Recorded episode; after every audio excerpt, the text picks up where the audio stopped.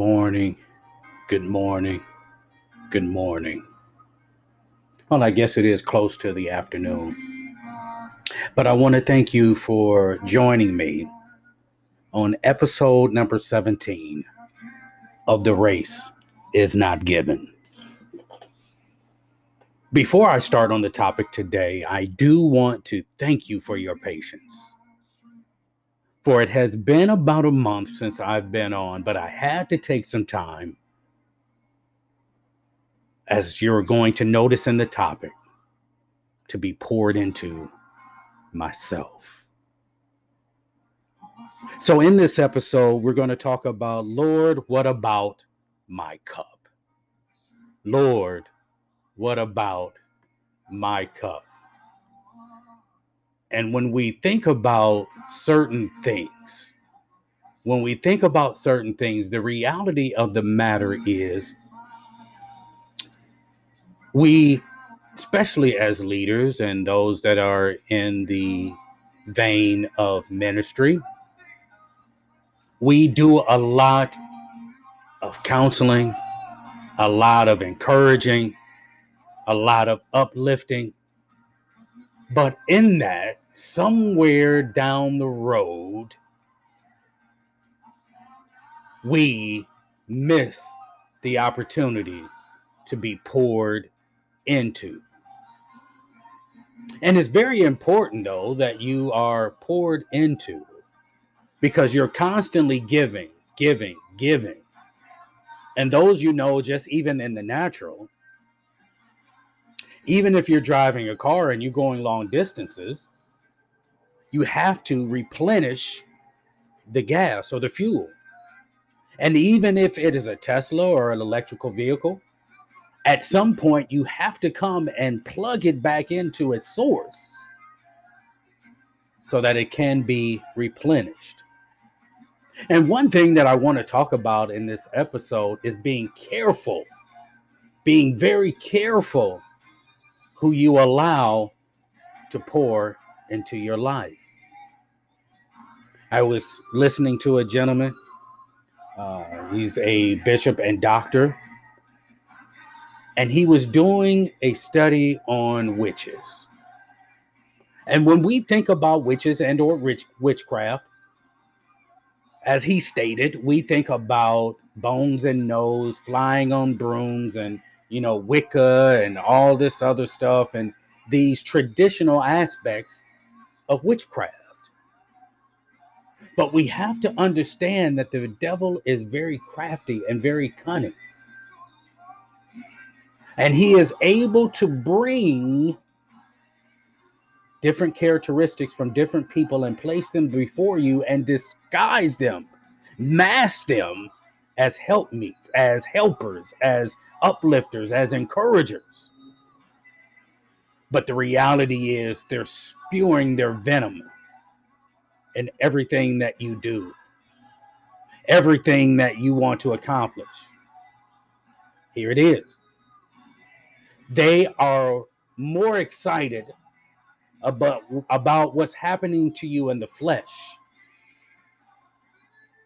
and from a lustful perspective, from a worldly standpoint, than really taking account of what God is doing in your life.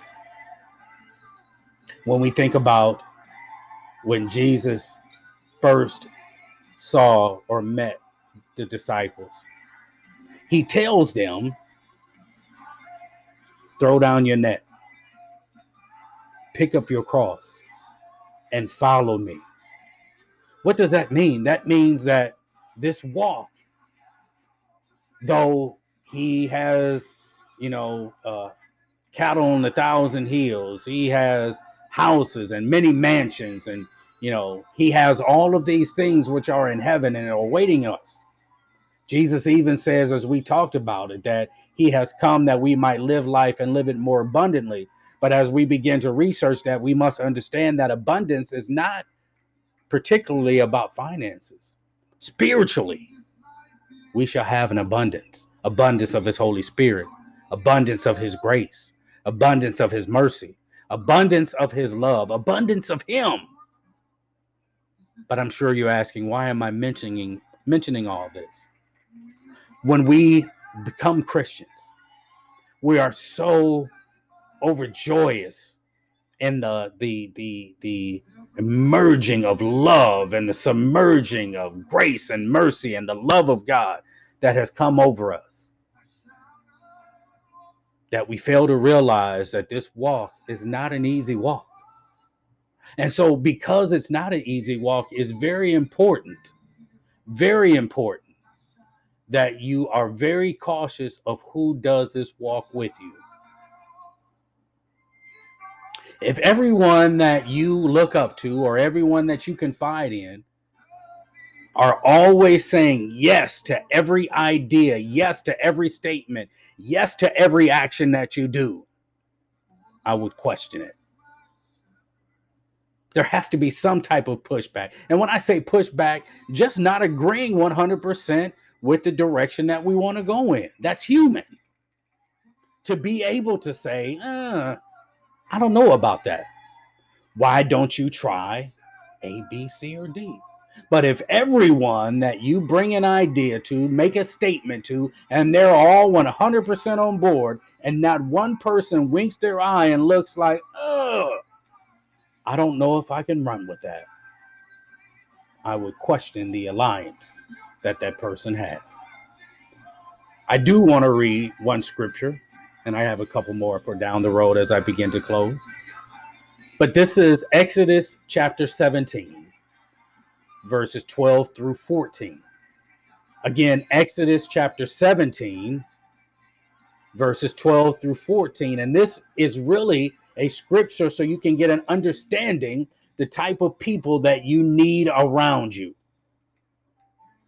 Starting at verse 12, it says, When Moses' arms grew tired, Aaron and Hur brought a stone for him to sit on, while they stood beside him and held up his arms, holding them steady until the sun went down. Verse 13.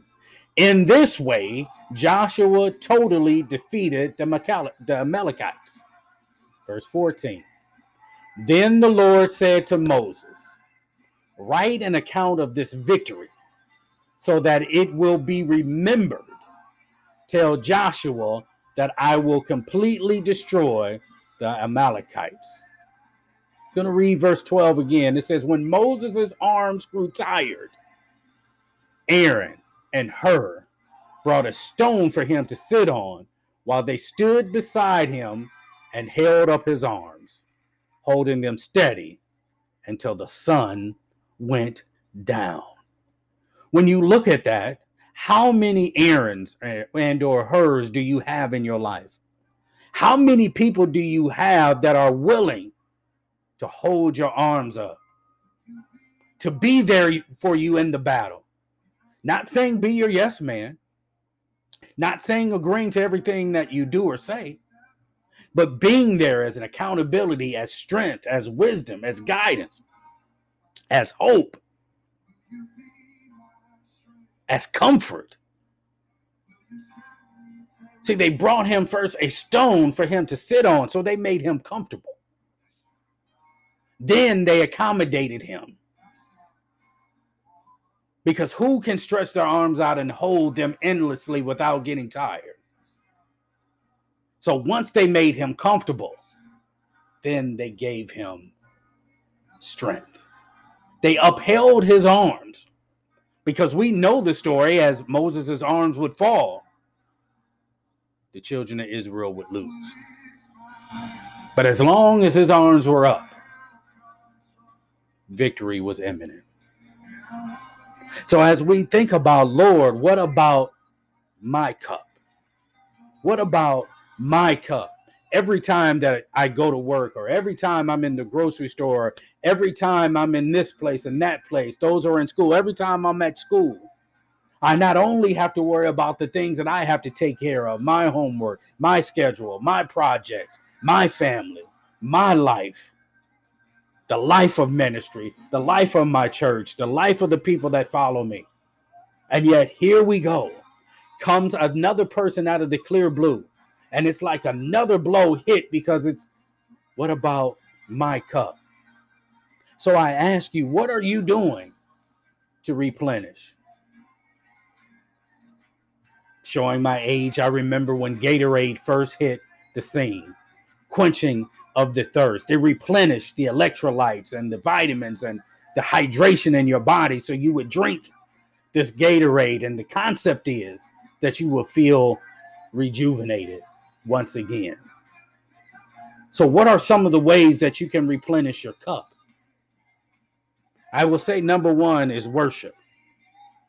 There's nothing like a good session of worship where, in spite of all your infirmities, and in spite of all the trials and tribulations, in spite of all the problems, in spite of every prayer that you ask that you have not yet seen to be answered, but you worship Him in spirit and in truth.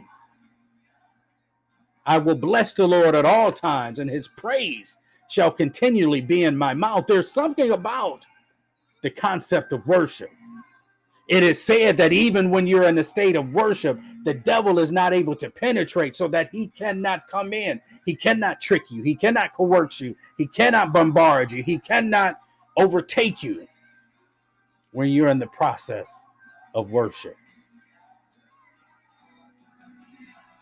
Number two, reading the word of God we always talk about hearing God's voice, and we think that it's going to be this this robust, audible voice that is going to pierce down from heaven and speak right into our eardrums, and the the ground is going to shake, things are going to move, and lights are going to start flashing, and we're going to see angels and hear horns, and then thus saith the Lord.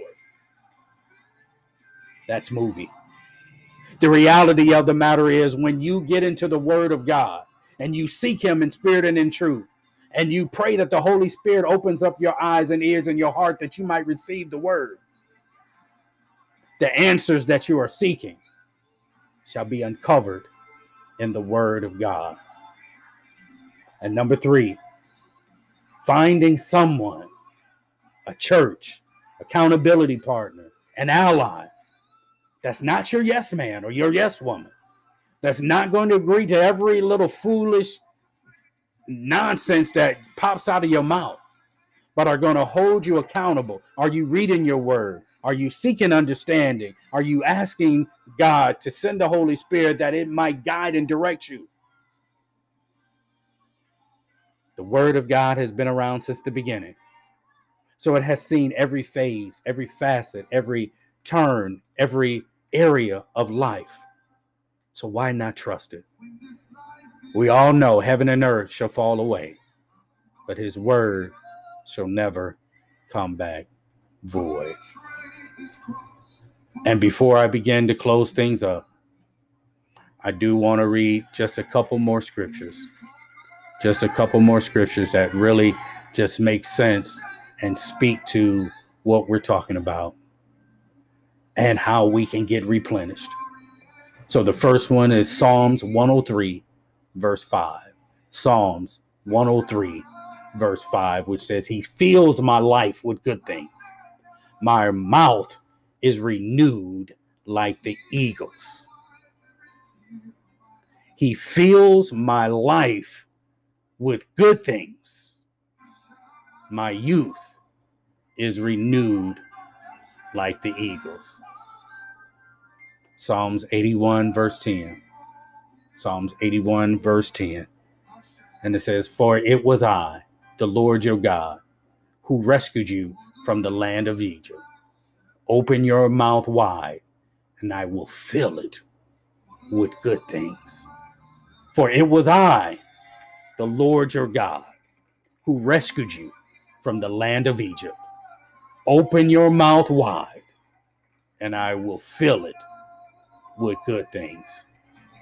I pray that this touches someone. I pray that you begin to hear and understand. I pray that the eyes of your understanding be enlightened. I pray that you seek the Holy Ghost and it fills you and it directs you and it guides you. I pray that you get into a stable church home if you're not. I pray that you find friends that are going to hold you accountable and you them as well, not just say yes to every bit of nonsense that comes to our mind. The Bible says that the heart is desperately wicked. So before I leave, I just pray create in me a clean heart and renew a right spirit within me. And as I'm asking, Lord, what about my cup? I rest on Psalms 103, verse 5. He fills my life with good things. My youth is renewed like the eagle. And Psalms 81:10. For it was I, the Lord your God, who rescued you from the land of Egypt. Open your mouth wide, and I will fill it with good things. I promise you guys I won't be gone as long again. I just had to take some time away to actually get perspective on my life. But thank you for once again listening to episode 17 of The Race Isn't Given. Lord, what about my cup? Pray that you guys have a great day. May the blessings of the Lord go with you. May the Lord protect you. May the Lord fill you. May the Lord love you and keep you. And may He show you His ways. Thank you for joining me, guys. I love you. In the name of the Father, Son, and the precious Holy Ghost, thanking God, I say, Amen.